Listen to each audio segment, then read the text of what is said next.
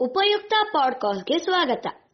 ಆಲಿಸಿ ಖ್ಯಾತ ಯೋಗ ಗುರು ಯೋಗರತ್ನ ಗೋಪಾಲಕೃಷ್ಣ ದೇಲಂಪಾಡಿ ಅವರಿಂದ ಯೋಗ ಮಾರ್ಗದರ್ಶನ ಮಾಲಿಕೆ ಸುಯೋಗ.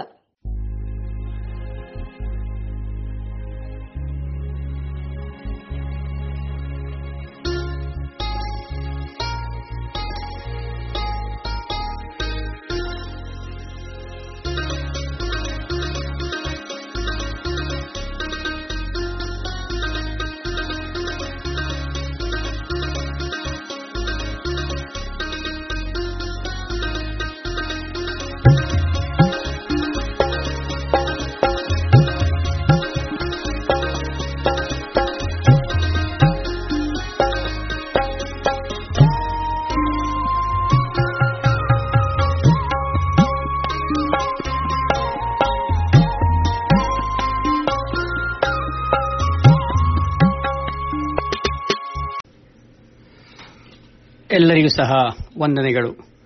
ಉಪಯುಕ್ತ ಡಾಟ್ ಕಾಮಿಗೆ ಸ್ವಾಗತ. ಈ ಸಂಚಿಕೆಯಲ್ಲಿ ವೀರಭದ್ರಾಸನ ಪ್ರಕಾರ ಎರಡು. ವೀರಭದ್ರಾಸನ.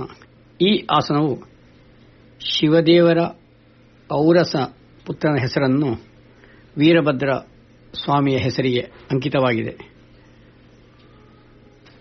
ಈ ಆಸನದ ಅಭ್ಯಾಸ ಕ್ರಮ. ಜಮಖಾನ ಹಾಸಿದ ನೆಲದ ಮೇಲೆ ಆರಂಭದಲ್ಲಿ ತಾಡಾಸನ ಸ್ಥಿತಿಗೆ ಬಂದು ಉಸಿರನ್ನು ತೆಗೆದುಕೊಳ್ಳುತ್ತಾ ಎರಡು ಕೈಗಳನ್ನು ಶಿರಸ್ಸಿನ ಮೇಲೆ ಜೋಡಣೆ ಮಾಡಿ, ಆಮೇಲೆ ಉಸಿರನ್ನು ಬಿಡುತ್ತಾ ಕಾಲುಗಳನ್ನು ವಿಸ್ತರಿಸಿ, ಅನಂತರ ಬಲಕಾಲನ್ನು ತೊಂಬತ್ತು ಡಿಗ್ರಿ ತಿರುಗಿಸಿ, ಎಡಕಾಲನ್ನು ಸ್ವಲ್ಪ ಒಳಗಡೆ ಮಾಡಬೇಕು. ಆಮೇಲೆ ಉಸಿರನ್ನು ಬಿಡುತ್ತಾ ಬಲ ಮಂಡಿಯನ್ನು ಬಾಗಿಸಿ ಮೇಲೆ ಕಿತ್ತಿದ ಕೈಗಳನ್ನು ನೋಡುತ್ತಾ ಸ್ವಲ್ಪ ಹೊತ್ತು ಸಹಜ ಉಸಿರಾಟದಲ್ಲಿ ಇರಬೇಕು.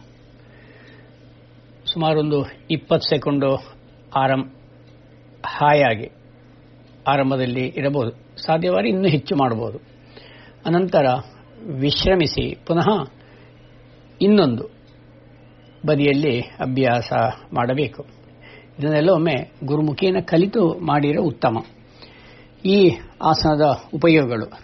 ಈ ಆಸನಲ್ಲಿ ಶಿರಸ್ಸಿನ ಮೇಲೆ ಕೈಗಳನ್ನು ತಂದಾಗ ಹೃದಯದ ಸ್ನಾಯುಗಳು ಪುನಶ್ಚೇತನಗೊಳ್ಳುತ್ತದೆ. ಹಾಗೂ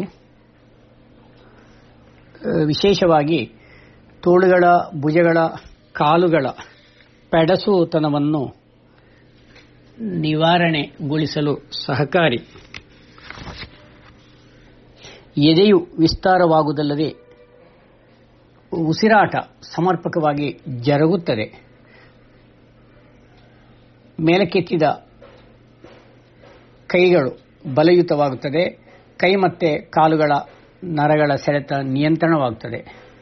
ಹಾಗೂ ಕೈಕಾಲುಗಳು ಹಗುರವಾಗುತ್ತದೆ. ಅಸ್ತಮಾ ನಿಯಂತ್ರಣಕ್ಕೆ ಈ ಆಸನ ಸಹಕಾರಿ. ಆಸನವನ್ನು ಮಾಡಿದಾಗ ದೇಹ ಮನಸ್ಸು ದೃಢವಾಗದು ಹಾಗೂ ರೋಗಗಳಿಂದ ದೂರವಿರಬಹುದು ಇದೊಂದು ವೀರಭದ್ರಾಸನ.